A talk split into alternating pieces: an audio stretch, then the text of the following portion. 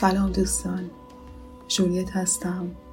به پادکست مادو خوش اومدین و امروز فکر می‌کنم آخرین قسمت از داستان زندگی من باشه. بیشتر از سه هفته است که از قسمت دومی که برای شما حرف زدم گذشته. و تو این چند روز خیلی با خودم کلنجار رفتم تا انرژی دوباره کسب بکنم و بیام اینجا بشینم چشمامو ببندم و شما رو ببرم به گذشته. به گذشته ای نه چندان دور. و اینو می‌خوام بگم که من هیچ و خودم و قهرمان فرض نکردم. یک انسان معمولی هستم که شرایط باعث شد که شاید بیشتر از بقیه آدما درگیر یک مشکلاتی تو زندگیش بشه و وقتی که به گذشته نگاه می‌کنم فکر می‌کنم چطوری من تونستم اینا رو تحمل بکنم. حتی اگه همون اوایل در شروع زندگیم می‌دونستم که قراره که چنین سرنوشتی داشته باشم چنین زندگی سختی رو پیش رو داشته باشم واقعا میبریدم. توانایی نداشتم که ادامه بدم. اما آروم آروم همه اینا ذره ذره اتفاق افتاد و انگار با هر اتفاقی تو زندگی من میافتاد من آماده تر می شدم برای یک چالش بزرگتری. بعضی وقتا وقتی که با مراجعینم کار می‌کنم مراجعینی که ایرانی هستن شاید از خود ایران با من تماس می‌گیرم مشاوره آنلاین یا ایرانی هایی که در بقیه کشورهای جهان هستن. یه جاهایی میگم شوی ترمز تو بگیر به خاطر اینکه همیشه تصور می‌کنم که چرا باید کم بیاره؟ چرا؟ باید تلاش بکنه. و نمی‌خوام که آدما احساس شکست بکنن. نمی‌خوام که تسلیم بشن. بعد به خودم میام میگم جولیت حواست باشه که این مراجعه تو سختیهایی که تو کشیدی رو نکشیده و ممکنه که همین موضوع کوچیکی که داره در موردش حرف می‌زنه و تو توی ذهنت هرس می‌خوری که چرا این مسئله اینقدر بزرگ شده که داره باعث فروپاشیش میشه بتونی درک بکنی. هی خودم رو می‌کشم این افسارم و میگم جولیت سعی کن که از توی چشمای اون به مسائل و مشکلات فکر بکنی. و نمی‌خوام که آدما زود تسلیم بشن شکست بخورن احساس ناامیدی بکنن. اصلا بیشتر احساس ناامیدی. یعنی تنها چیزی که منو خیلی حرس میده اینه که آدما ناامید بشن. به خاطر همین با هر مراجعی که دارم واقعا پا به پاش می جنگم نمی‌ذارم که زود در واقع از پا بیفته و کمکش می‌کنم که سرپا بشه. و وقتی که همیشه تلفن رو قطع می‌کنم فکر می‌کنم که این تلاشی که دارم می‌کنم همش به خاطر همون رنج هایی که من توی زندگیم کشیدمه. یه تفاوتی ایجاد کرده در من شاید با بقیه آدما. وقتی که به زخم هام نگاه می کنم حتی به همین زخم دستم نگاه می کنم که با سیگار آسیب دید به نظر من زیباست. این زخم یه یادگاری از گذشته سخته. فقط یه علامت نیست که مونده باشه روی دستم و یا این رد چنگالایی که روی صورت منه. هر کدوم از اینا یک داستانی رو به همراه داره. یه خاطره ای رو. و این زخم ها به من نشون میدن. یادآوری می‌کنن به من که من آدم قوی هستم. جاتون خالی؟ یه شب خیلی خلوت دارم. کسی نیست خونه. و کنار من این آرچی سگ کوچولویی که کمتر از دو ماه به ما ملحق شده نشسته. نگم براتون که چقدر دوستش دارم. من از سگ میترسیدم. حتی هفته اول خیلی بدم میومد که میومد دورو برم میچرخید و اصلا نمی‌تونستم دستش بزنم. ولی عشق ورزیدن بدون چشم داشتش باعث شد که من اسیرش بشم و الان هر لحظه با منه. بغلش می‌کنم نازش می‌کنم با جان و دل باش حرف می‌زنم و انگار یه بچه دارم. خیلی این احساس عجیبه برای من. ولی حال منو به شدت خوب کرده به من عشق میده و من لذت می‌برم ازش.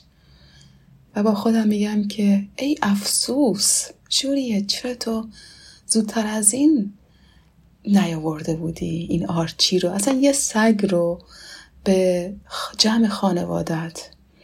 پنج سالی بود که رونیکا خیلی اصرار داشت که هر جور شده ما یک سگ رو بیاریم تو خونه تا بامون زندگی کنه. هم ارفان و هم رونیکا. ولی من و همسرم مهرزاد اصلا راضی نمی شدیم اصلا. بعدمون می اومد فکر می کردیم کسیف کاری داره و اصلا چه کاری که آدم بخواد حیوان دیگه رو بیاره و یک عالم مسئولیت بخواد بپذیره. تا اینکه دخترم دو ماه پیش دیگه دیدیم خیلی داره فشار میاره و ته یک اقدام بسیار ارزشمندی یک به خاطر اینکه من و پدرش راضی بکنه یک پرزنتیشن و یا ارائه را آماده کرد به صورت خیلی ساختارمند و توی با کامپیوترش پرزنتیشن رو آماده کرده بود. خیلی حرفه یعنی واقعا تعجب می‌کردم که یک بچه 13 ساله. تمام این اسلایداش زیرش رفرنس داشت رفرنس مقالات علمی. این فواید داره و در مورد آلرژی چون من حساسیت دارم به آلرژی به خصوص به مرغ ها و مرغ پرنده نوشته بود دفت در آورده بود که این مطالعات نشون داده که اصلا حساسیت نداره یا خیلی کم حساسیت داره برای من.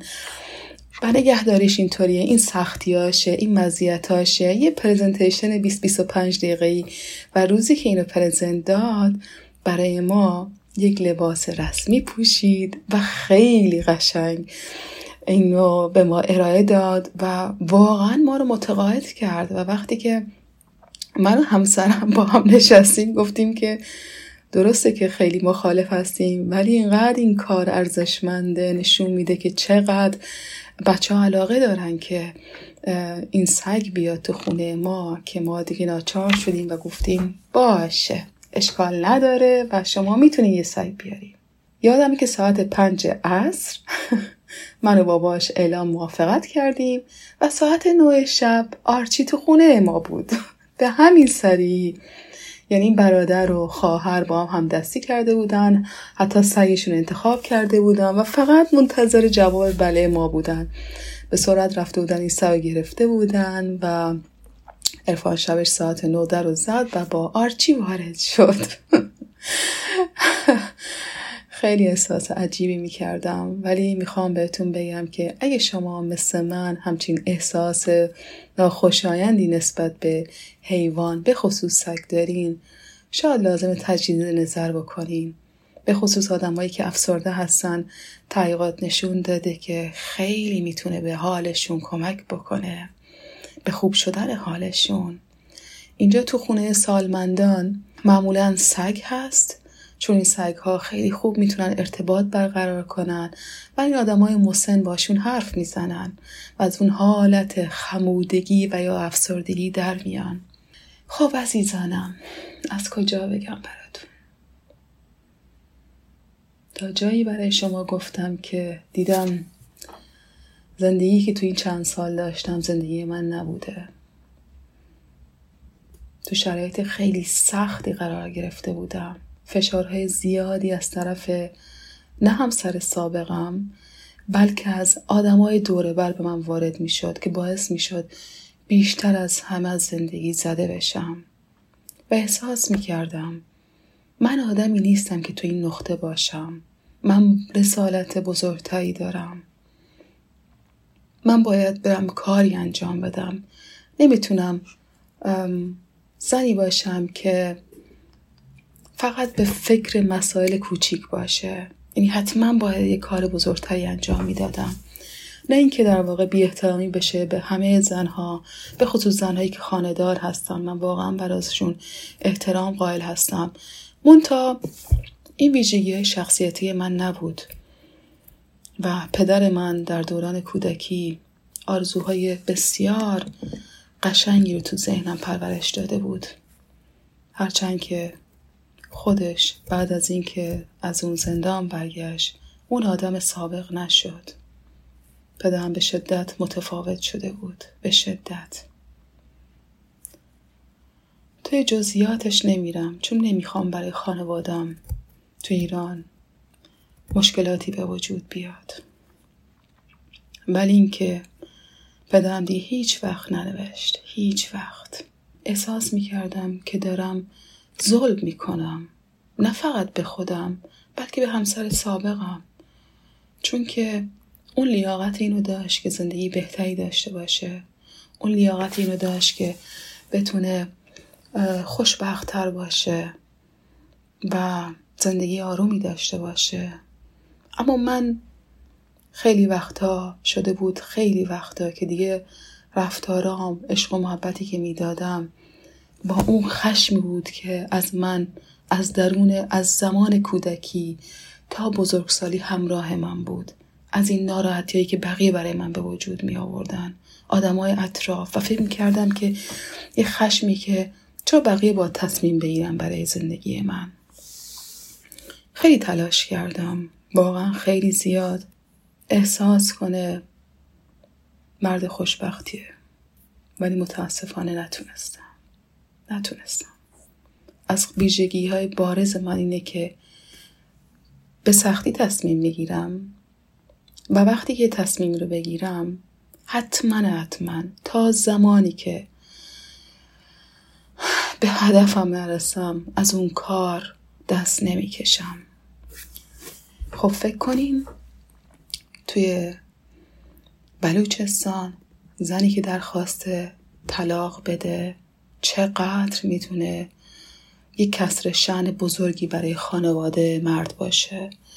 و خب چرا؟ همه می‌گفتن چرا؟ تو که همسر دوستت داره زندگی خوبی برای تو فراهم کرده و چرا؟ ولی هیچ کس نمی‌فهمید که من خسته هستم. خسته از شرایطی بودم که زندگی برای من رقم زده بود و نمی‌تونستم بیشتر از این ادامه بدم. فکر می‌کردم که دیگه بیشتر از این نمی‌تونم نقش بازی کنم. و برگشتم به خونه مادرم و پدرم. اون زمان پدرم به ندرت توی خونه ما بود. و اغلب می‌رفت به زابل و گفته بودم یه زندگی درویشگونه ای رو در پیش رو گرفته بود. و خدای من که چقدر آدما می‌تونن متفاوت بشن. واقعا هنوز انگار توی خواب هستم. هنوز نمی‌تونم باور کنم که چطور امکان داره که پدر من تبدیل شده باشه بعد از اون زندان رفتن بعد از اون اتفاقاتی که روش توی اون زندان اتفاق افتاد تبدیل شده باشه به چنین آدمی که ترک دنیا رو کرده باشه. آدمی که پارانوید شده باشه به همه و احساس ترس داشته باشه. حتی از ما که بچهش بودیم و همسرش مادرم. اومدم مادرم اونجا بود خواهرم سارا که یازده دوازده سالش بود و برادرم حامد. و گفتم دیگه نمی‌تونم این زندگی رو ادامه بدم. واقعا نمی‌تونم. اون زمان مرزاد شاید تنها کسی بود که حرفای منو میشنید می‌دید چون جزی از خانواده ما بود. و تنها کسی بود که شاید می‌فهمید که من, چه، من چی میگم می‌دونین؟ من چی میگم؟ چون خیلی مهمه که آدم وقتی توی بحران زندگیش هست یه نفری باشه که حرفاشو بفهمه. و خیلی به من کمک کرد خیلی زیاد. من شاید روزای اولی که رفتم خونه مادرم تا جدا بشم هر هفته چند بار هر کدوم از یکی این اعضای خانواده پدری می اومدن که منو قانع بکنن یا حتی وادار بکنم که برگردم. امه هام، امو خانواده مادریم هر کدوم از اینا با زبان خوش با زبان خشم با عصبانیت با تهدید با هر چیزی که شما فکر کنید. حتی بعدا توی فشار زیادی قرار گرفتم. از اینکه نتونم عرفان رو ببینم. و این خیلی سخت بود برای من. خونه ای که برای مادرم و پدرم بودی خونه بسیار کوچیک بود توی زاهدان. شاید فکر می‌کنم پنجاه متر. و خب گفته بودم وقتی پدرم از زندان برگشت. تمام اون خونه ای که ما فروخته بودیم که قرار بود پولش به دلار تبدیل بشه و ما مهاجرت کنیم هیچ وقت مشخص نبود کجا هست و ما از صفر و شاید زیر صفر شروع کردیم. و کم کم یه سری وسایل خیلی ابتدایی رو مادرم تهیه کرد به سختی و یه خونه رو اجاره کرد که ما اونجا باشیم. و فکر کنیم چهار نفر آدم توی خونه پنجاه متره و خیلی روزای سختی بود برای من. ما یه کمدی داشتیم که این کمد مثل کمدایی که برای لباس هست تو دیواری. دیدین که چقدر اندازش کوچیک. و من شاید بیشتر از یک سال و نیم تو اون کمد زندگی کردم. می‌دونین چرا؟ خودم رو قایم می‌کردم. از اینی که الانه که هر کسی بیاد یا داد و بیداد را بندازه یا احساس از وجدان به من بده؟ و یا اینکه با خشم و ناراحتی بخواد به من حرف بزنه که تو چرا داری درخواست طلاق میدی؟ چرا می‌خوای از این زندگی جدا بشی؟ چه مرگته؟ چی می‌خوای؟ و هیچ کس تو تمام اون مدت نیومد به من بگه که دردت چیه؟ چه رنجی کشیدی از گذشته؟ چرا به این نقطه رسیدی؟ چی می‌خوای از زندگی؟ تو اون کمد تاریک که یک سال و نیم هم تو گرما و هم تو سرما زندگی کردن یعنی پتوی انداخته بودم که بتونم دراز بکشم. و تو اون بودم. خیلی وقت کتاب میخوندم. خیلی روزای سختی بود برای من. خیلی. شاید باور نکنیم ولی من ماها حتی از خونه نمی‌رفتم بیرون. ماها تو همون خونه بودم. به شدت وزن کم کرده بودم. داشتم با خودم و همه اون آدمای گذشتم می جنگیدم چون می‌خواستم این دفعه خودم تصمیم بگیرم.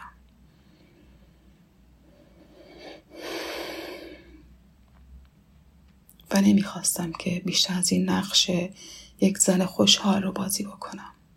یادمه که بعد از چند ماه وقتی رفتم جلوی آینه و خودم رو نگاه کردم یعنی من ماها شده بود که حتی تو آینه خودم رو نگاه نکرده بودم. وقتی که بعد از فکر کنم خیلی مدت طولانی شاید رد شده بودم از جلو آینه ولی خودم رو ندیده بودم. یه روز آینه رو برداشتم رفتم جلوی پنجره. یه آینه شکسته ایم بود. خودم تو آینه نگاه کردم. باورم نمی‌شد که این جولیت بود. اینقدر لاغر اینقدر تکیده. صورت پر از مو اینقدر رنجور و غمگین. اونجا واقعا شاید تنها زمانی بود که خیلی برای خودم اشک ریختم. درون آینه رو به رو چه می‌بینی؟ تو ترجمان جهانی. بگو چه می‌بینی؟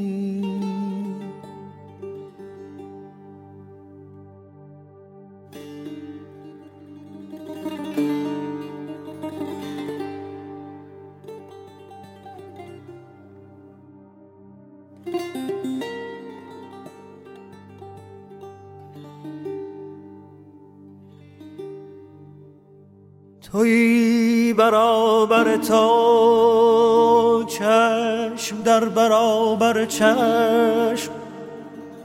در آن دو چشم پر از گفت و گو چه می‌بینی؟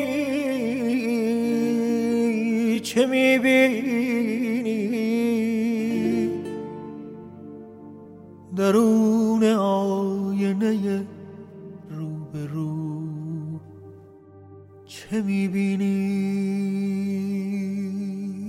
و این پروسه به مدت دو سال طول کشید.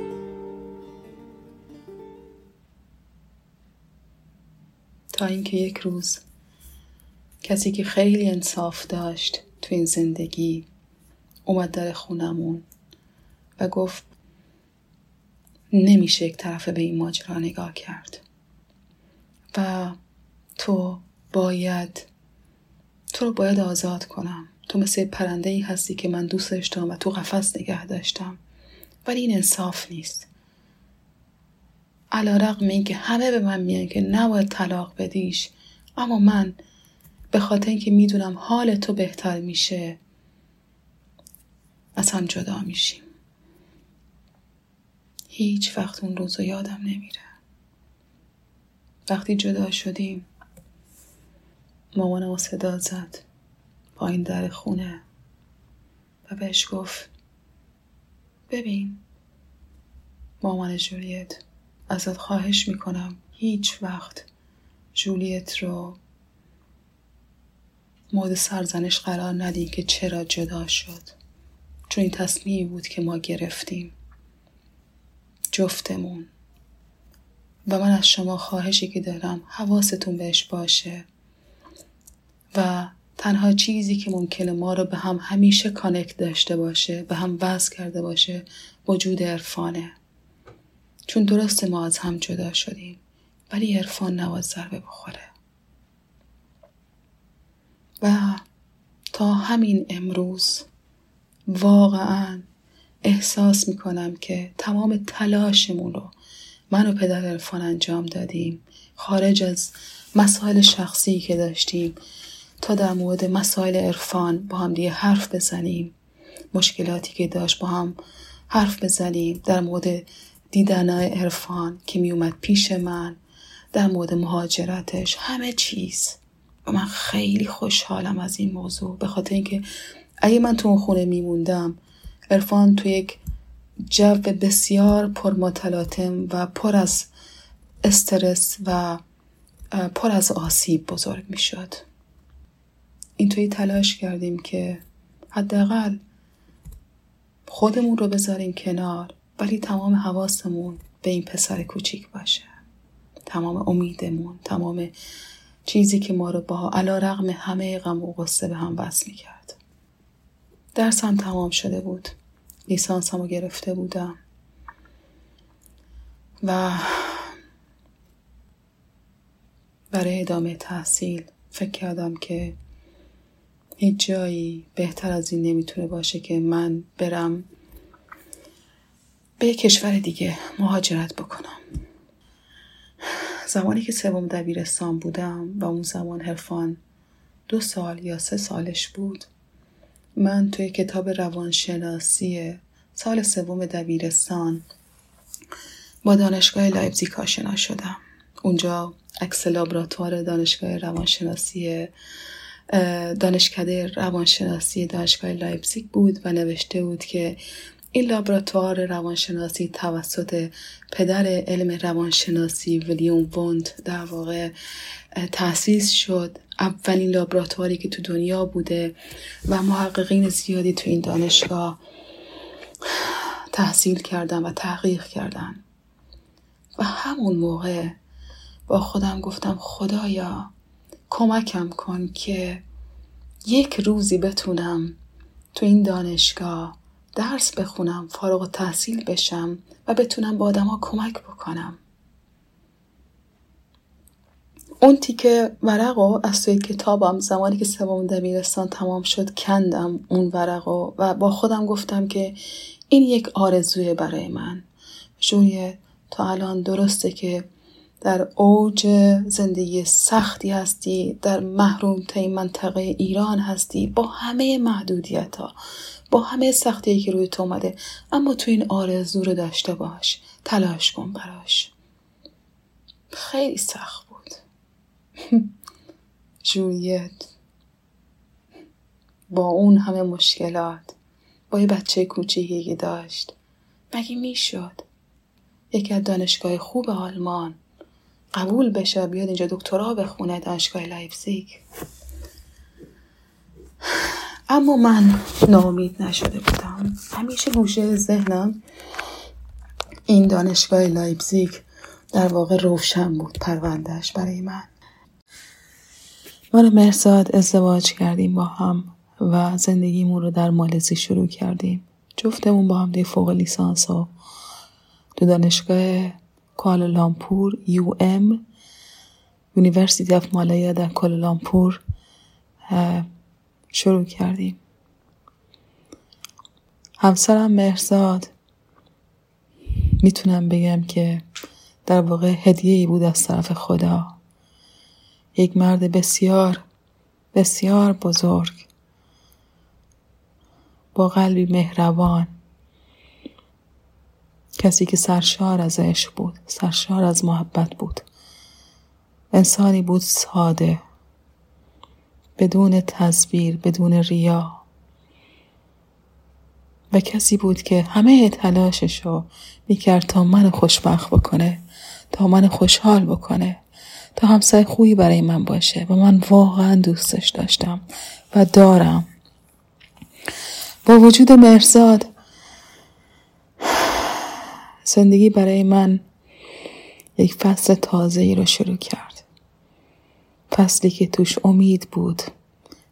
من با وجود مرزاد به زندگی امیدوار شدم و فهمیدم که همیشه در اوج سیاهی زندگی بازم نور امیدی هست که دنبالش بدوم تا پیداش بکنم.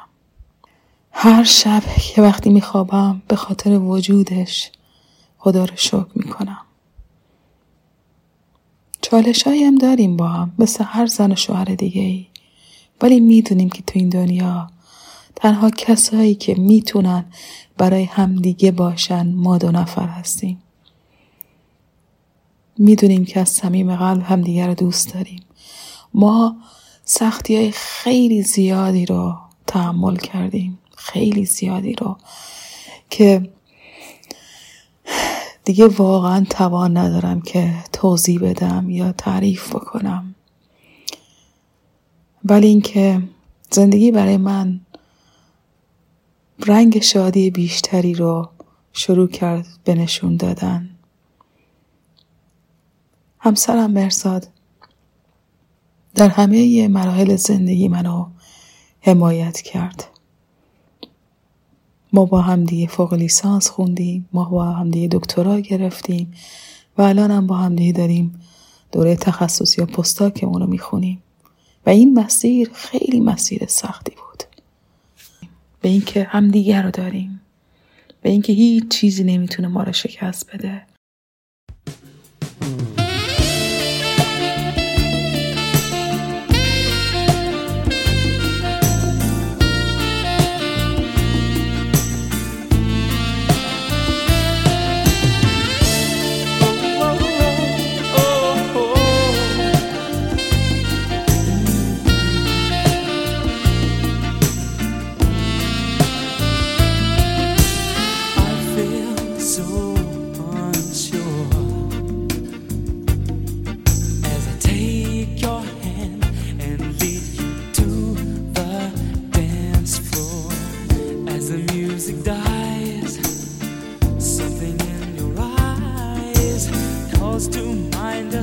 of a scream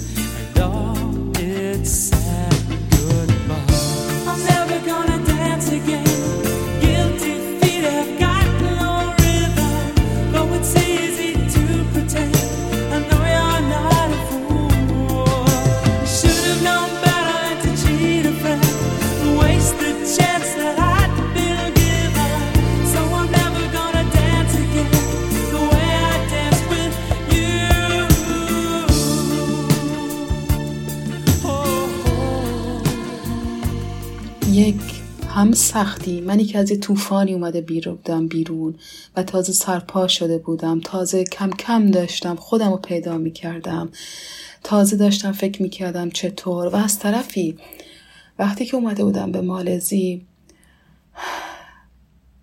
چیزی که انگار یه تیکه از قلبم گذاشته بودم. ایران عرفان بود. یادمه که هر بچه ای که از کنارم رد می شد من بی دلیل اش می ریختم و نمی‌تونستم خودم رو تحمل کنم. نمی‌تونستم اصلا. مادرایی که تو شرایط من بودن می‌دونن من چی میگم. درد دوری از فرزند واقعا درد عجیبیه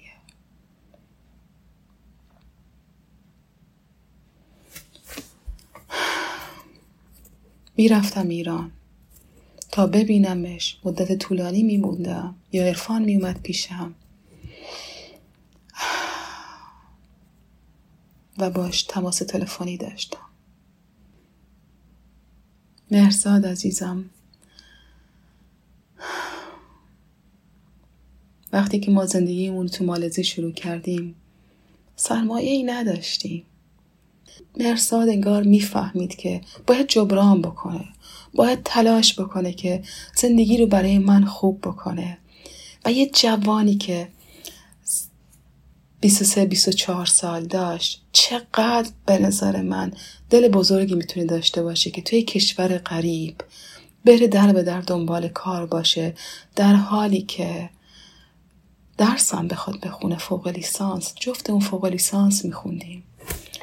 ولی ما از کار کردن عبایی نداشتیم. یه شروع دوباره در من ایجاد شده بود.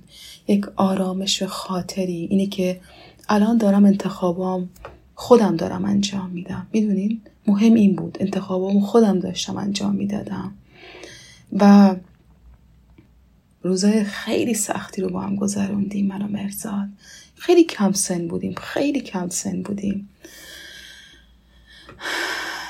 جفتمون فوق لیسانس رو شروع کردیم و تجربه زندگی توی یه خونه خوابگاه خیلی کوچیک داشتیم.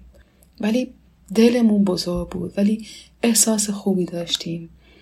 ولی اینکه می‌دونستیم که با همدیگه از پسش برمیاییم چون که به همدیگه ایمان داشتیم چون که همدیگه رو دوست داشتیم و چون اینکه خودمون انتخابای همدیگه بودیم و خیلی مهم بود.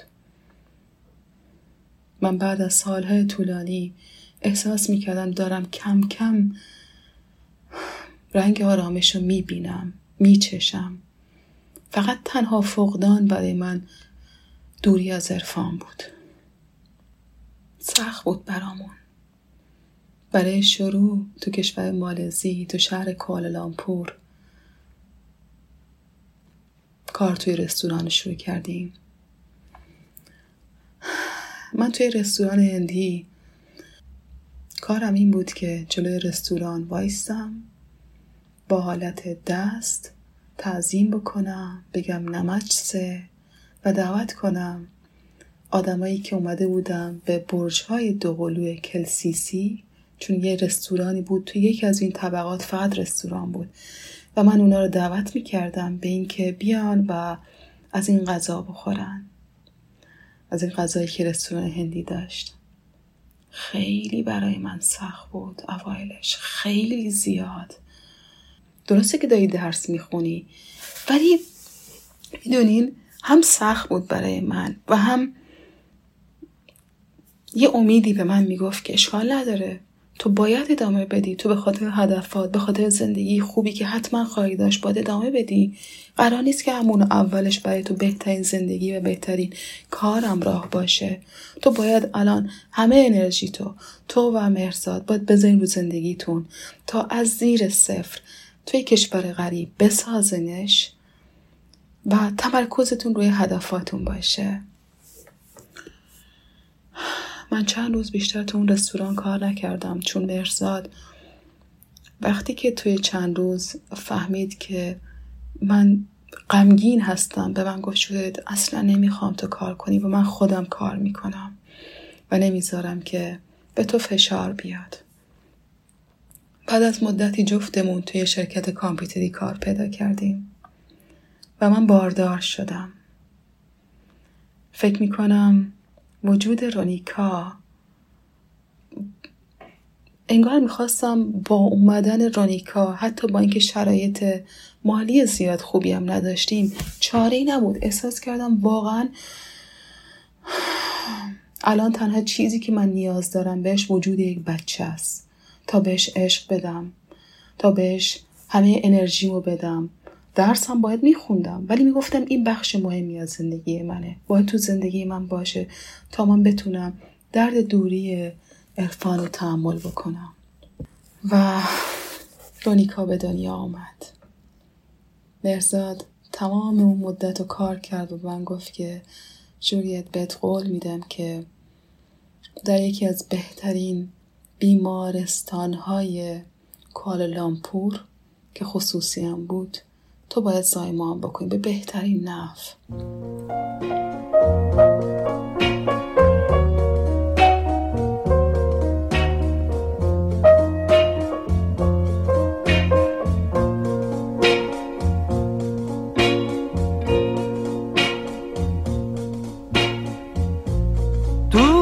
la amavi non parlar con lei, non farla piangere per niente. Non vedi che vuol bene ancora a te e soffre per la prima volta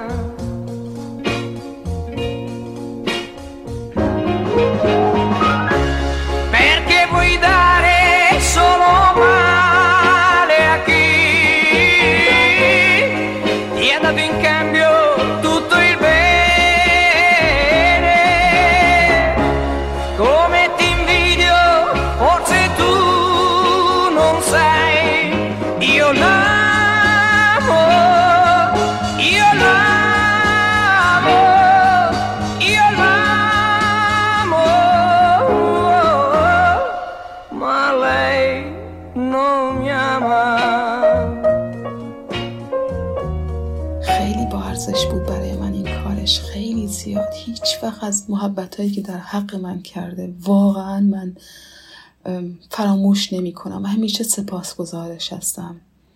یعنی خدا به من لطف بسیار بزرگی کرده بود. این بود که آدمای خوبی رو سر راه من گذاشته بود. هرچند شاد در زمانهای نامناسب و یا مناسب. و من قدردان این موضوع هستم. خیلی زیاد از خدا. هر شب که سرمو روی بالش می‌ذارم. خدا رو به خاطر وجود همه آدمایی که تو زندگی من به نحوی اومدن یه رد پایی گذاشتن یک اثری گذاشتن از خودشون تشکر می‌کنم. خیلی سپاسگزار هستم. رونیکا به دنیا آمد. رونیکا با خودش عشق و مهربانی را آورد. یه دختر کوچولوی بسیار وابسته به من. که مقدار شرایط رو سختم کرده بود برای من چون من توی غربت کسی رو نداشتم. از طرف باید درس میخوندم تو دانشگاه University of Malaya یا UM که که دانشگاه دانشگاه کنم اول مالزی بود و خب شرایط خیلی سخت بود. اما خدا رو شکر با کمک همسرم تونستم که فوق لیسانسم رو سترمه بگیرم. و حتی جز دانشجوهای برتر بشم و اونجا به ما یک به من که در واقع حالا تونسته بودم با معدل خوبی و زودتر از همه تمام بکنم یک گرانت و یک پاداشی دادن که اونم سفر به آمریکا بود. برای شرکت در کنفرانس سالیانه APA یا American Psychology Association.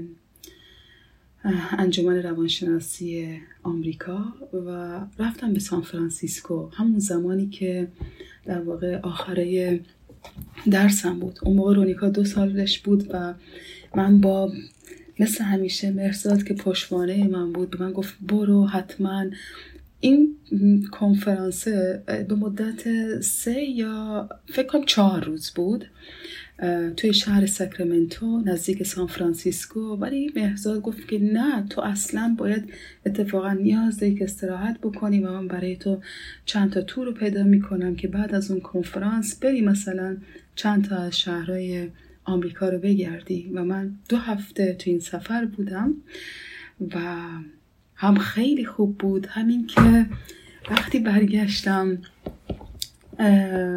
کالالامپور هنوز یادم نمیره که رونیکا با این دمپایایی هستن که شکل شبیه کراکس نمی‌دونم حالا اگه دمپایاشو دیده باشین توپل با مزه است. اینا پاش بود و تو اون قسمت انتظار منتظر من بود. و من تنها صحنه ای که یادم میاد این منو بغل کرد یه بچه دو سال خورده ای و چقدر لذت بخش بود برای من. خیلی زیاد و هیچ وقت اون لحظه یادم نمیره. این بچه به زندگی ما عشق امید آورد. زندگی توی مالزی خوب داشت پیش می‌رفت. اولش سخت بود. آروم آروم ما فارغ و تحصیل داشتیم می‌شدیم کار خیلی خوبی پیدا کرده بودیم. زندگی در کنار دوستامون داشت با روال خوبی پیش می‌رفت. یه جامعه دوستای خیلی خوبی داشتیم که هنوز اون دوستا رو اینجا آمدن توی آلمان کنار ما هستن و هنوز ما با هم در ارتباط هستیم. ولی امان از زمانی که من می اومدم به ایران. چقدر سخت بود برای من. خاطر شرایطی که برای خانوادم به وجود اومده بود. می اومدم همیشه که عرفان رو ببینم زمان بیشتری با عرفان باشم ولی تمام اون مدتی که من ایران بودم و زاهدان بودم در حال بدو بدو و در حال تلاش برای سر و سامان دادن به وضعیت خانوادم بود. حامد زمانی که توی جنگ بود تو سن خیلی کوچیکی بود و خیلی وقتا حملات تشنج بهش دست می‌داد. برادر کوچیکم از روانی خیلی بهش فشار اومده بود توی جنگ و گفته بودم بهتون به خاطر ظلم هایی که در حقش شده بود در دوران کودکی خواسته و ناخواسته بچه ای بود که خیلی کم خودش باور داشت.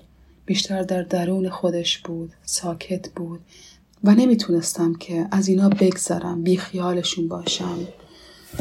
و فکر می‌کردم مسئولیت خیلی بزرگی برای من هست. من نمی‌تونم که اومدم اینجا خارج از کشور باید بی خیال اونا باشم. تمام تلاشم می‌کردم که بتونم اوضاعشون رو بهتر بکنم. و تو هر بار سفری که من به ایران می‌رفتم به زاهدان می‌رفتم. واقعا احساس می‌کردم چندین سال پیرتر دارم میشم و برمیگردم با غم و غصه. بعضی وقتا با خودم می‌گفتم که خوشبال کسایی که خارج از کشور هستن. وقتی دارن میرن خانوادهشون با استقبال میان دنبالشون فرودگاه و تمام اون مدت اینا حال می‌کنن مهمانی میرن و روزای خوبی رو دارن. ولی برای من اینطوری نبود. من از روز اولی که می اومدم با دنبال نفت، گاز، وسایل خونه بردن دکتر مادرم و پدرم و برادرم و همه اینا. و از همه مهمتر شاید بحرانی حامد بود. این پسر واقعا یکی از انسانهای خوب خداست. بعضی وقتا فکر می‌کنم که مگه میشه آدمی هم بهتر از حامد وجود داشته باشه؟ یه روزی که زاهده هم بودم هیچ وقت یادم نمیره. برادرم حامد افسرده بود به خودش نمی‌رسید و گاهن هر کس فکر می‌کرد که این آدم خلافکاریه و من اصلا نمی‌خوام تعریف کنم که برادر منه ولی واقعا احساس می‌کنم مثل حامد کمه. یکی روز تو همین گیر و دارا که عرفان کوچیک و با رونیکا همه اینا تو این جلیانی که من باید وضعیت و سر و سامان می‌دادن رونیکا و عرفان با من بودن. عرفان کوچولو که میومد که من پیشش باشم من در گیر تمام مسائل خانوادم بودم. از یه طرفی باید عشق می‌دادم بهش از یه طرف بغلش می‌کردم. از یه طرفی هم درد خانوادم.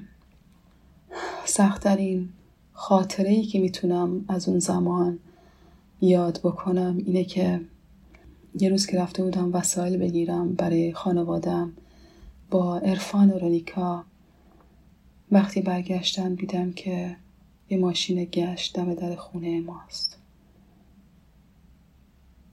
فرصت نشد. فقط دیدم که حامد به زور بردن.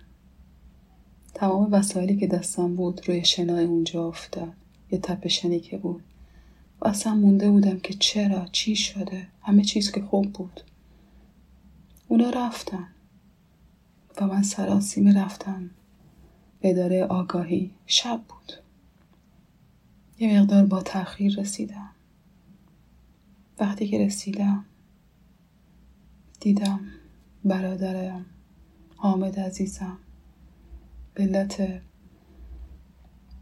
آزار و اذیتی که مامورا کرده بودن پاش شکسته بود دندونش افتاده بود و داشت خواهش می‌کرد که من خلافکار نیستم. لطفا من آزاد بکنی اتفاقی که افتاده بود این بود که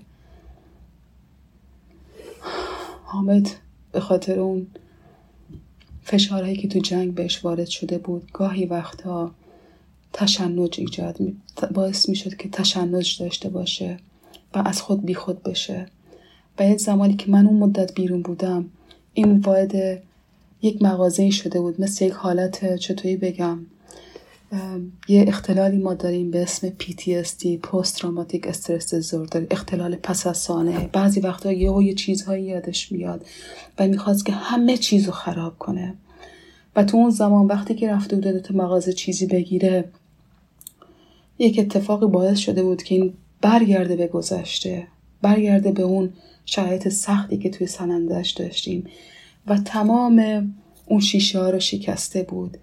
و مغازه دار زنگ زده بود به اداره به پلیس و نمی‌دونین چقدر سخت بود برای من اون شب که خواهش کردم با گریه و التماس که تو رو خدا بعد من آزاد کنی شما دوچار سوی تفاهم شدین. حامد مریضه بیماره. حامد افسرده است. اما به من گفتن که نه امکان نداره. باید اینجا باشه. حال بدی داشت.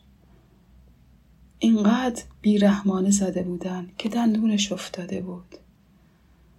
که پاش شکسته بود.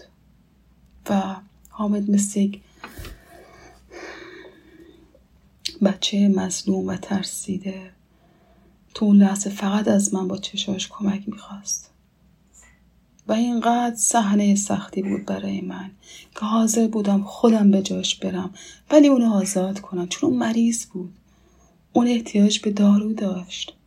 احتیاج به حمایت داشت نه اینکه به این حالت بشه. رفتم براش ساندویچ گرفتم و گفتم حداقل اینو بدین تا بخوره. فرداش به هر زحمتی بود آزاد شد. با هر بدبختی بود. آوردمش. بردیمش بیمارستان. تیمارداریش تا حدودی کردم. و برگشتم به مالزی. برادر قشنگم. یکی از دندونای جلوش از دست داده بود. برادر جوانم.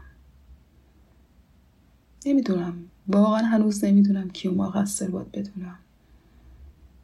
پدرم مادرم جنگ اطرافیان خودمون رو. فقط می‌تونستم فقط قبول داشتم فقط باورم به این بود که جوریه تو باید نجات بدی تو باید کمک بکنی به اینا. چون ما رنجای مشترکی رو با هم داشتیم. روزای سختی رو با هم گذرانده بودیم. برای مدتهای طولانی که حامد دندون جلوش افتاده بود برای خیلی مدت طولانی که تونستیم یه مقدار پول جمع بکنیم و هزینه این دندونش رو درست بکنم براش نمیخندید. واقعا لبخندش رو نمی‌دیدم. تا اینکه تونستیم دندونش رو درمان کنیم و یه روز با من ویدیو کال داد. ببین, چی؟ ببین چقدر خوشتیب شدم. الان می‌تونم بخندم. و یه خنده ای کرد که هیچ وقت از یادم نمیره. هیچ وقت. زندگی برای من همین لحظات بود. همین لحظاتی که شاید برای کسای دیگه معنی نداشته باشه اونقدر ولی برای من یک دنیا ارزش داشت. بهتر شده. حامد خدا رو شکر. به مرور زمان با داروهایی که وادارش کردم بخوره بهتر و بهتر شد. و سرپا شد. یه روز گفت که چون نمی‌تونست اصلا کار بکنه اصلا یعنی توانایی کار کردن رو نداشت. وقتی که حالش بهتر شده بود چند سال پیش به من گفت که جوید خواهرم تو خیلی زحمت کشیدی برای ما و من می‌خوام به تو ثابت کنم که حالم الان بهتر شده و می‌تونم کمک خرج خانواده باشم. الان تو دیگه استراحت بکن. نوبت منه. تشویقش کردم گفتم حامد اشکال نداره. تو هر کاری بری برای من با ارزشه. هر کاری که بری از هر جایی که دوست داری شروع کن. و اومد.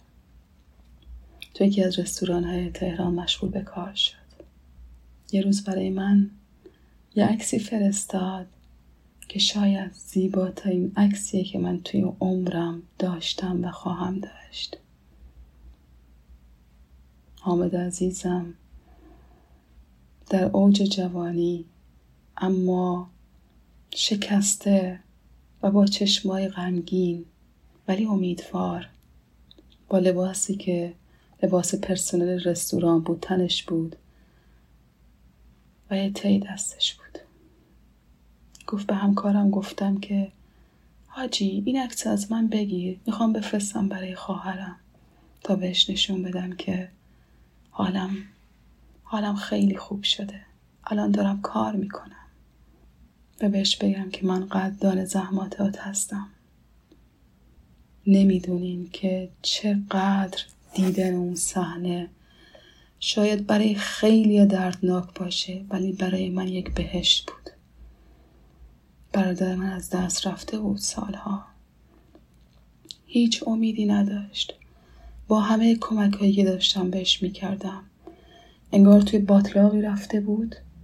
هرچی میکشیدمش نمیومد بیرون و منم گاهم باش می‌رفتم توی این باطلاق. با حقوق کمی که الان به دست میاره داره سعی می‌کنه که کمک حال خانوادم باشه و این خیلی برای من با ارزشه. من کمکشون می‌کنم تا جایی که امکان داشته باشه تا جایی که توان داشته باشم کمکشون می‌کنم.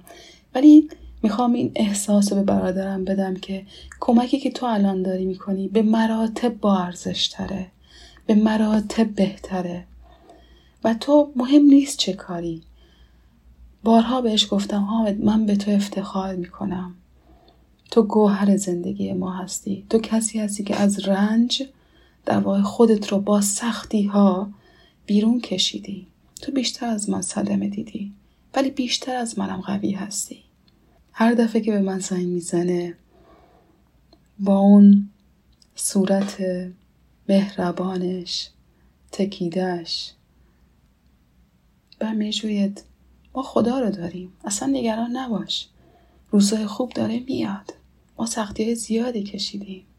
یادته که وقتی که تو کلاس سوم بودی من کلاس اول بودم. سگای محله که پاشون آسیب دیده بود میلنگیدن. سگایی که مریض بودن. حالشون خوب نبود. من و تو تو سرمای زمستون اینا رو جمع می‌کردیم تو حیات و بهشون غذا می‌دادیم نگهداری می‌کردیم ازشون.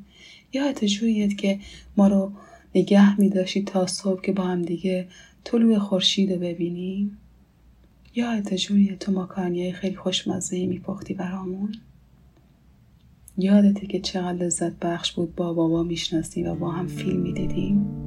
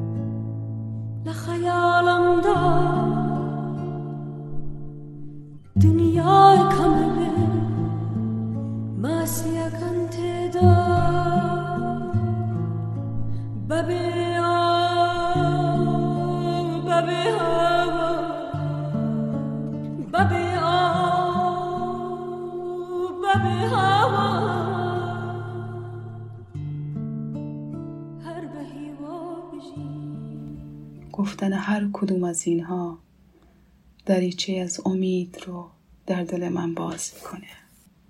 عزیزانم واقعا قدر تمام چیزهایی که تو زندگیتون داری رو بدونین. آدما درسته که یک ظاهر خوبی رو ممکنه نشون بدن اما در درون زندگی بسیار سختی رو احتمال داره گذرونده باشن. بعد از مالزی زمانی که فوق لیسانسمون رو گرفتیم فکر کردیم که دیگه اینجا موندن کافیه و ما باید یک هدف بالاتری فکر بکنیم. درخواست دادم برای من و همسرم با همدیگه یعنی تمام این مراحل ها رو با همدیگه گذروندیم. فوق لیسانس امتحاناتی که می‌دادیم بعد دکترا و الان همدیگه با همدیگه پستاکمون رو یا دوره تخصصمون رو شروع کردیم جفتمون. و این خیلی برای من ارزشمنده. کسی که همیشه کنار من بوده کسی که به من نیرو داده با عشقش به من کمک کرده و آدم ساده و درستیه. یعنی یکی از ویژگی بارز مرزاد برای من اینه که ازش یادم می‌گیرم. اینه که بسیار آدم خیریه و من همیشه احساس می‌کنم که هیچ وقت نمی‌تونستم با با کسی زندگی کنم که حتی اگه عاشقم باشه اما آدم باشه که تنگ دست باشه. آدمی باشه که خصیص باشه. من احساس می‌کنم که باورم بر اینه که پولدار بودن آدما به حساب بانکیشون نیست. به اون منشیه که دارن. به اون دل بزرگیه که دارن. چه بسا آدمایی هستن که حسابای بانکیشون خیلی پره ولی به شدت آدمای می‌دونی تنگ دستی دیده میشن. برای هر چیزی. اصلا نمی‌تونن یک ذره بخوان کمک بکنن با آدمای اطرافشون. ولی ما دوتا دلمون به اندازه یک دریاست. اگه من دنبال کار خیرخواهانه بودم پا به پای من مرزاد بوده. اگه خواستم حمایت بکنم مرزاد بوده. تو تمام مراحل زندگیم بعد از اون مرزاد بوده. و من واقعا خدا رو شکر گذارم. ما امتحان جیاری دادیم آیلز دادیم درخواست دادیم و من قبول شدم به هلند دانشگاه اوترخت روزای سختی بود به خاطر اینکه من وارد هلند شدم در اوایل فصل زم... پاییز. و چقدر شرایط سخت بود به خاطر اینکه همه روزا ابری بود بارونی بود و خیلی دلگی بود. ما تو یکی از خوابگاه هایی که برای دانشگاه بود مستقر شده بودیم و من شروع کردم به حالا کار تحقیقم رو. و از یه طرفی هم خیلی منتظر بودم ببینم درخواست داده بودم برای اون دانشگاه لایپزیگ یا اون جایی که آرزوهای من بود. ولی خب خیلی دیر جواب گرفتم. و هدفم این بود که حتما بتونم بیام آلمان چون که مرزاد همسرم موقعیت های خیلی بهتری داشت توی آلمان. اونم می‌تونست دکتراشو بخونه. توی هلند دانشگاه کمتری وجود داشت نسبت به آلمان. و یک روز سرد زمستونی توی هلند من یک ایمیلی گرفتم. از استادم پروفسور ویتروک جان جانان من کسی که مادر دوران دکترای منه که من شما رو قبول کردم به عنوان دانشجوی دکترا و شما می‌تونین که با این امکاناتی که به شما میدم بیاین و تحقیقتون رو شروع بکنین. و یه فصل دیگه تو زندگی ما شروع شد. ما مهاجرت کردیم به لایپزیگ زیبا. و من وقتی که برای اولین بار سردر دانشگاه لایپزیگ رو دیدم. دقیقا خودم رو به یاد آوردم دختری 17 ساله که با یک عالم امید آرزو ورقه اون کتابش رو کن که شاید یک روزی بتونه روز رویاهاشو دنبال بکنه و بتونه تو این دانشگاه درس بخونه. تا خدمت بکنه به آدما. رسالت بزرگش این بود. و هست. من دکترامو شروع کردم. همسرم هم یک offer یا پیشنهاد دکترا گرفت از یه دانشگاهی که خیلی نزدیک بود به لایپزیگ. و اونم شروع کرد دکترای مهندسی مکانیکش رو خوندن. تمام این مراحل برای ما با هم دیگه پیش می اومد. با هم دیگه ما جلو می رفتیم. تو تمام چالش های زندگیمون با هم دیگه بودیم. اگه اون یک حرفی می‌زد در مورد پروژهش در مورد سختیش من میفهمیدم که داره چی میگه. و این انرژی که ما به هم دیگه می‌دادیم خیلی در واقع کمک کننده بود.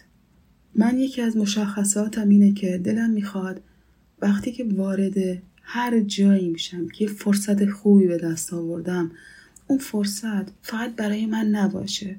تلاش بکنم که این فرصت رو به بقیه آدمام بدم. یعنی برم شرایط رو فراهم بکنم تا آدمایی که امید دارن آرزو دارن اونا هم بیان در واقع و به من ملحق بشن یا به ما ملحق بشن.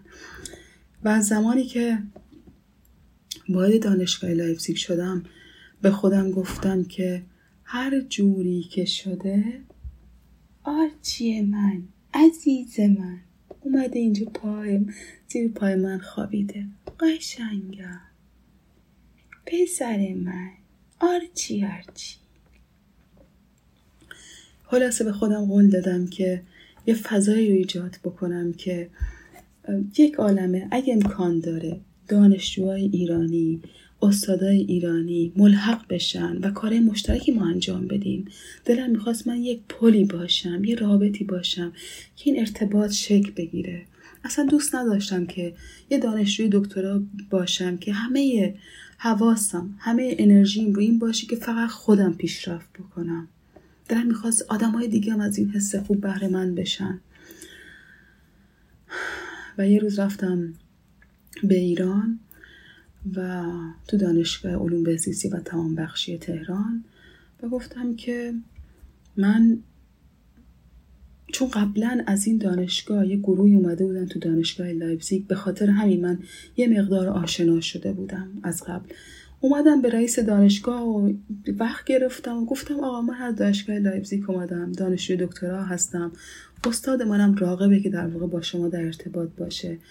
من خوشحال میشم. هر کسی که در واقع دلش می‌خواد که با ما کار بکنه با کمال میل به ما بگه تا ما بتونیم کارهای مشترکی رو انجام بدیم با هم دیگه. و من بالاخره با کسی کانک شدم یا لینک شدم که خیلی تاثیر زیادی تو زندگی من داشت. آقای دکتر پروفسور حمید رضا خانکه که واقعا یکی از شانسهای بزرگ زندگی من بود. من با وجود این آدم انسان بهتری شدم. و این فرد شد استاد. فکر کنم به ایرانی میشه راهنما کو سوپروایزر این در درجه دوم قرار می‌گیره. این یعنی استاد اولم خانم پروفسور ویتروک بود و بعدی آقای پروفسور خانکه. و خیلی از این آدم من یاد گرفتم. به خصوص آدمی باشم که قضاوت نکنم. من کار مطالعات کیفی انجام دادم. و این کار مطالعات کیفی یکی از ویژگیاش واقعا اینه که باعث میشه که تو به دنیا به جور دیگه ای نگاه بکنی. یه مقدار عقب وایسی و ببینی شرایط چطوره. از دید بقیه آدم و دنیا به چه رنگیه. آدم دارن چطوری می‌بینن مسائل رو. و همین مراوده ها باعث شد که خیلی از دانش دانشجوهای در واقع این دانشگاه و حتی دانشگاه دیگه connect بشن به دانشگاه لایپزیگ و خیلی کار بزرگی ما انجام بدیم. خیلی کارهای قشنگ و بزرگی رو با دانشجوها با اساتید. و یکی از اساتیدی که می‌خوام ازش یاد دو تا از اساتید دیگه که می‌خوام ازشون یاد بکنم آقای دکتر مهرداد فرخیه. واقعا انسان قوی آدم درست آدم واقعا کار درستی هستن. و آقای دکتر عباس بادی یعنی بی نظیر هستن ایشون. آدمی که متواضع و بسیار بسیار ارزشمند بسیار آدم باسواد طوری که وقتی این اساتید ایرانی اومدن اینجا توی به دانشگاه های آلمان لینک شدن از طریق تلاشی که من کردم دانشگاه برلین دانشگاه لایپزیگ و بقیه organization که توضیح میدم همه اینا در واقع می‌گفتن که اساتید آلمانی که چقدر شما استادای خوبی دارین و خیلی در واقع مریدشون شدن به خصوص مرید آقای دکتر خانکه. و من همیشه احساس افتخار می‌کردم از اینکه چنین افرادی هست تو ایران که دیده نشدن و الان من دارم اینا رو در واقع پروفسور آلمانی دارم می‌بینن و حرف اینا خیلی ارزش داره خیلی زیاد. سر زلزله پل سر پل زهاب خیلی واقعا جرأت می‌خواد. نتونستم آروم بشینم و رفتم درخواست کمک کردم. ایمیل زدم. رفتم حتی قبلترش دیدم آدمایی که می‌دونستم رفتم رسد کردم. ببینم کیا هستن که تو مدیریت حوادث کشور آلمان آدمای مهمی هستن. برم بهشون بگم که ما این پتانسیل رو داریم. ما از شما کمک میخواییم. تو رو خدا به داد مردم ما برسیم توی شرایط سخت تو زلزله و توی اتفاقاتی که دیگه میفته ما نیاز به کمک شما داریم. آلمان کشور قویه سیستم خیلی خوبی داره امداد فنی عالی داره. لطفا بیایید به ما کمک بکنید. ما دانش خودمون رو به اشتراک می‌ذاریم و شما دانش خودتون. و بالاخره این تلاشه من جواب داد. و من تونستم از همین طریق ایمیل زدن. در هر اتاقی رو زدن و اینکه تلاش بکنم هر جور شده بتونم در واقع کمکی بکنم به کشور. آدم های خیلی مهمی رو آشنا شدم باشون از قسمت مدیریت حوادث کشور آلمان بگیر تا پروفسورای خیلی بزرگ. و اینا رو آوردم با کمک البته اساتید ایران. با بفخص آقای دوتا خان که خیلی کار بزرگی کرد. اینا رو آوردیم ایران. گفتیم همه این رئیس ها رو یعنی کسایی که در سطح واقعا آدمای بزرگی بودن که اینا جلسه فقط مثلا با مرکل داشتن خانم مرکل داشتن آدمای خیلی مهم. اینا رو ترغیب کردیم ما که بیاین ایران ایران رو ببینیم و کمک بکنیم به ما. من تلاشمو کردم. نمی‌دونم چقدر موفقیت آمیز بود. برها سیستم تو ایران خیلی متفاوته. بعضی وقتا من تلاشی که می‌کنم به خاطر حالا بروکراسی و یا شرایط مخصوصی که تو ایران هست شاید به این راحتی نباشه. ولی خوشحالم که آدما اینجا رو متقاعد کردم. آدمای بزرگ اینجا رو. که ببینید صدای ما باید شنیده بشه. درسته که ما تحریم داریم ولی ما نیاز به کمک شما داریم. مگه نه اینکه در واقع می‌خواین کمک بشر دوستانه انجام بدین. پس الان وقتشه. بیاین به ما آموزش بدین. بیاین به ما درس یا بدین. ما تجربیات خودمون رو در اختیار شما می‌ذاریم. و یه سری پروژه ها رو در واقع تنظیم کردن. یه سریاشون ادامه داره. یه سریاشون در واقع به خاطر می‌تونم بگم شاید شرایط ایران ادامه نداشت. متاسفانه. همه این تلاشی که توی این چند سال کردم برای کشورم با افتخار میگم با جان دل میگم که همچنان ادامه میدم. به خاطر اینکه حال خیلی از آدم رو خوب بکنم در سطح بزرگتری. و می‌خوام اینو بگم که من تا الان حتی یک یورو و یا یک ریال نه از ایران و نه آلمان به خاطر این تمام فعالیت هایی که داشتم نگرفتم. و حتی همه رو با هزینه خودم انجام دادم. و خیلی خوشحال کننده است برای من. خیلی زیاد. خیلی کار بزرگی انجام شده. من همین برای من یه خوشبختیه. یه موفقیت بزرگه. می‌دونی اینی که بشینی لذت ببری که چه کارهایی داره انجام میشه و تو باعث و بانیش بودی که این جنبش به اتفاق بیفته خیلی قشنگه. یاد این افتادم که وقتی دفاع کردم تو جلسه دکترام گفتم به نام خدا من دختری هستم از محروم ترین استان ایران که زمانی آرزو داشت اینجا بتونه درس بخونه و فارغ و تحصیل بشه. الان دقیقا همون روزیه که من آرزوشو داشتم.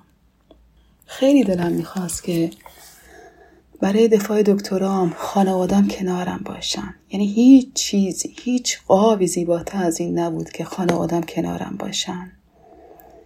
من و حتی پروفسورم براشون دعوتنامه فرستادیم اما متاسفانه نمی‌دونم به خاطر چه دلیلی بود که احتمالا باید حساب بانکی خیلی زیادی داشته باشن و یا سند خون و از این چیزا و پروسه‌ای که وجود داره متاسفانه ویزاشون رد شد و من نتونستم در بهترین روز زندگیم در یکی از بهترین روزهای زندگیم خانوادم و کنارم داشته باشم.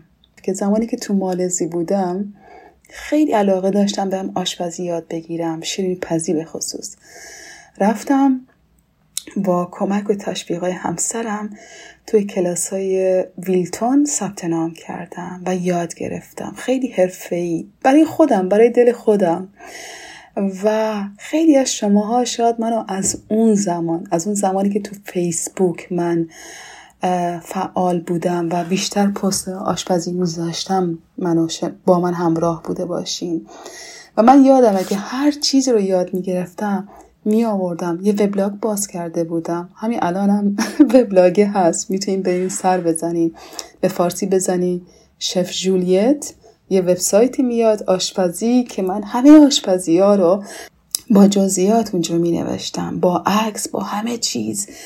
و عشق می کردم که این چیزی که یاد دارم و دارم به بقیه انتقال میدم به کسایی که شاید تو منطقه محرومه و این امکانو نداره که از این کلاس ها شرکت بکنه و یاد بگیره. ولی خب اومدم دکترا رو شروع کردم. اینقدر درگیر شدم که دیگه الان سال هاست نرفتم تو اون وبلاگ. ولی بد نیست یه سری بزنین. حتما چیزای خوبی می‌تونین پیدا بکنین و درست کنین لذتش رو ببرین. و الان تو این نقطه ای که هستم خدا رو خیلی شاکر هستم. می‌دونین؟ عزیزانم بعضی وقتا باید بری از دور خودتو ببینی تا بفهمی که الان با خودت چند چندی. چه کارایی کردی برای خودت؟ کجاها رو اشتباه کردی؟ کجاها رو درست رفتی؟ من هیچ وقت سعی نکردم که یه چهره خیلی قوی رو از خودم به نمایش بذارم. و همیشه سعی کردم که نشون بدم حتی با اشتراک گذاشتن این داستان زندگی و یا حتی مسئله افسردگی نشون بدم که همه ما انسان ها شکننده هستیم. حتی منی که تحصیل کرده هستم روانشناس هستم و علم و دانششو دارم. ولی یه جاهایی نمیشه. یه جایی از زندگیت یا تو جلو اشتباهات تو می‌گیری یا اشتباهات که در واقع جلوی زندگی تو می‌گیرن. و تو باید یه جایی تسلیم بشی بپذیری که نمی‌تونی و باید از یه جای یه فرصتی بدی به خودت و دوباره شروع بکنی. وقتی به گذشته نگاه می‌کنم یک رد پایی از خون می‌بینم که هی کشیده شده در من. و من فکر می‌کنم ما انسان ها در طول این آسیب هایی که می‌بینیم انسان های بهتری میشیم انسان های با تجربه تری میشیم نه در طول زمان. این آسیب ها این رنج ها هستن که از ما آدم های قوی تر و متفاوت تری می‌سازن.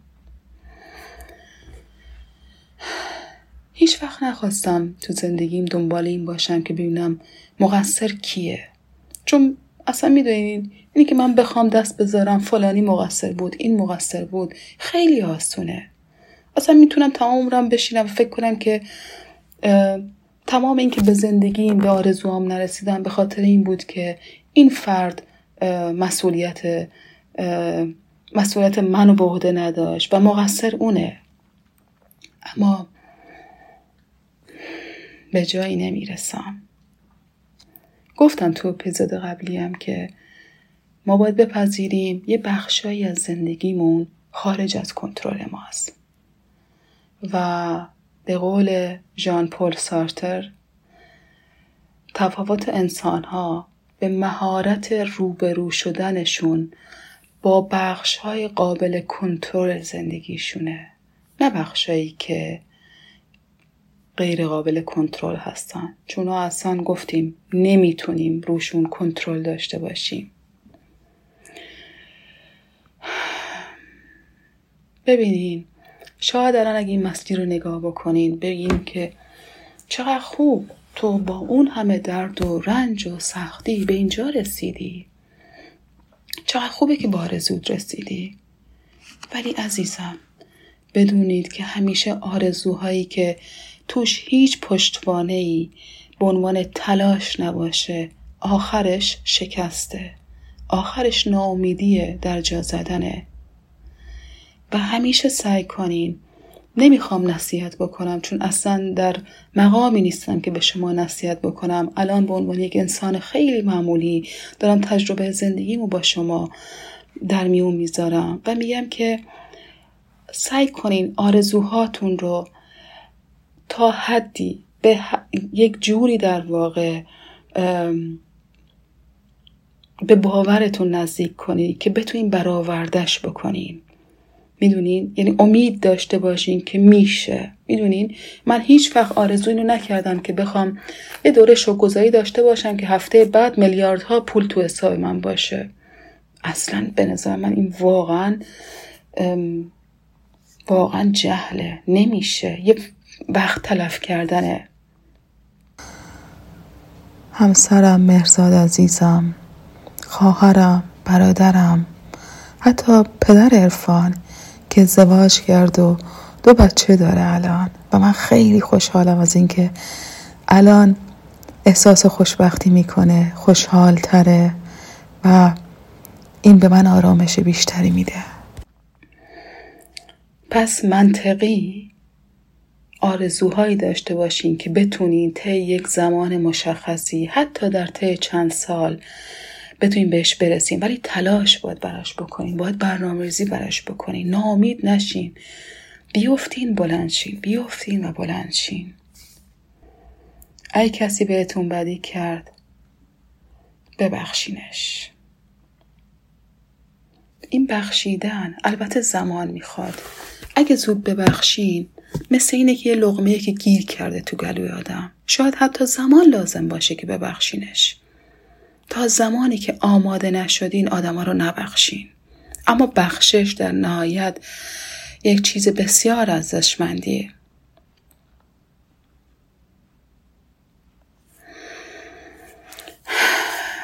می‌دونین دوستان واقعا احساس می‌کنم که هیچ کس قادر به درک درد و رنج یکی دیگه نیست. حتی ممکنه این اتفاق حتی یک برش کوچیکی روی دست شما بیفته یه زخمی بشه یک اتفاقی که برای هر دوی شما برای دو نفر اتفاق بیفته یک اتفاق تلخی باشه ولی برای یکی ممکنه دردش خیلی زیاد باشه و برای یکی ممکنه یه زخم سطحی باشه. می‌دونین؟ به خاطر همین من میگم که وقتی یکی از مراجعی میاد میگه که من با این مشکل روبرو شدم و افسرده شدم به هم ریختم حتی می‌خوام خودکشی کنم برای من خیلی سخته. میگم چرا؟ مگه میشه؟ این که مشکلی نیست. ولی آره اینجاست که من به خودم یادآوری می‌کنم که جوریت حواست باشه. هیچ کس قادر به درک دیگری نیست. هر کس ممکنه یک تجربه متفاوتی از درداشت داشته باشه. می‌دونین؟ اون زندگی نزیستتون رو زندگی کنین. خالق زندگی خودتون باشین. شاید خیلی سخت باشه. حتی تو این مرحله که تو زندگیتون هستین حتی ترسناک باشه که مگه میشه من برگردم از صفر شروع کنم؟ مگه میشه یه چیزایی رو باید خراب بکنم؟ ترسناکه. اما می‌دونین چه چیزی واقعا از همه ترسناکتره؟ اینه که یه روزی پشیمون بشین. یه روزی که دارین کم کم نزدیک به مرگ میشین. دیگه اون وقتی که هیچ کدوم از نظرات بقیه هیچ کدوم دیگه برای ما اهمیتی نداره. هیچ کدوم از ترس ها دیگه برای ما معنی نداره. اما دیگه ما اون توانایی رو نداریم. اما ما دیگه اون فرصت رو نداریم که بخوایم بجنگیم. پس واقعا سعی کنیم برای مردم زندگی نکنیم. و من همیشه دیدم غمگین ترین آدما کسایی هستن که برداشت دیگران براشون زیاد مهمه. این حرفیه که در واقع گابریل گارسیا مارکز هم میگه. و سعی کنین تا جایی که امکان داره به خودتون فرصت بدین. مقایسه نکنین تو زندگی خودتون رو. سعی کنین بر اساس توانایی های خودتون یه برنامه ریزی داشته باشین. و اگه دچار رنجی شدین یادتون نره این رنج به مرور زمان وقتی برگردین و بهش دوباره نگاه کنین تبدیل به گنج میشه برای شما. این بود داستان زندگی من. و همچنان ادامه داره. نمی‌دونم واقعا ممکنه که چه اتفاقات عجیب دیگه در پیش روی من باشه. اما من دیگه ترسی ندارم از روبرو شدن با هر رنج و سختی. فکر می‌کنم یک فولاد آب دیده شدم تو این راه. به قول دوستی فولاد آب دیده. دوستان گلم خیلی خوشحال شدم که تا الان همراه من بودین. شنیدین وقتتون رو گذاشتین و امیدوارم این حرفایی که گفتم یک نفر رو حتی بتونه یه تکونی بهش بده. یک باعث بشه که یه جور دیگه به زندگی فکر کنه بخواد یه تغییری توی زندگیش بده. این خیلی برای من با ارزشه. از این به بعد برمیگردیم به روال عادی در واقع پادکستمون. با ندای عزیزم حرف خواهم زد. با همدیگه برگزار می‌کنیم. و دلم می‌خواد یک اپیزودی رو با صدای شما داشته باشیم و کامل اون اپیزود از طرف صدای شما باشه. و این سوال من رو پاسخ بدیم و خیلی خوشحال میشم که برای من پیامتون رو اگه امکان داره در این استاگرام بفرستین. خیلی خوب میشه که در حد یک دقیقه باشه تا من فرصتی بشه یک تا نهایت دو دقیقه. تا من این رو بتونم به اشتراک بذارم برای خیلی از عزیزان. و اینکه و یا این کار رو می‌تونیم بکنیم که اگه یه فایلی داشتین که می‌خواستین به اشتراک بذارین به من بگین تا من شماره واتساپم رو به شما بدم و شما به شماره واتساپم یا تلگرام در واقع اون فایل صوتی رو بفرستین تا من بتونم برای شما در واقع اپیزود بعدی رو با صدای شما پر کنم. حالا فرقی نداره یا در این اینستاگرام و یا در واتساپ. این سوال رو می‌خوام جواب بدین.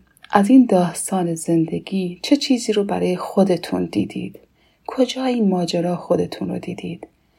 و این چه پیامی برای شما داشت؟ من بی صبرانه منتظر این هستم که صدای گرم شما رو بشنوم و ببینم که داستان زندگی چه چیزی رو در خودتون دیدین؟ از این داستان زندگی کجاها با خودتون همزاد پنداری کردین؟ و چه پیامی داشت برای شما؟ عزیزانم خیلی خوشحالم که تا الان همراه من بودین و قدردان تک تک شما هستم.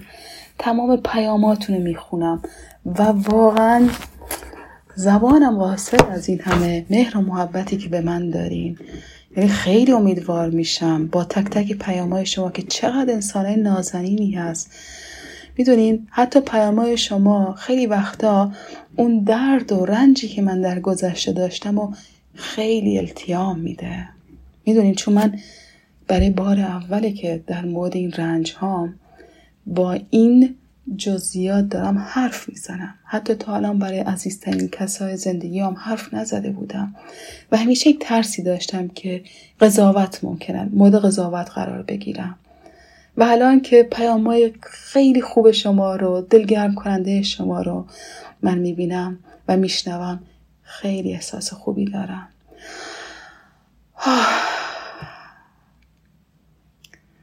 مواظب خودتون خیلی باشین. و تا اپیزود بعدی به خدا میسپارمتون. خدا حافظ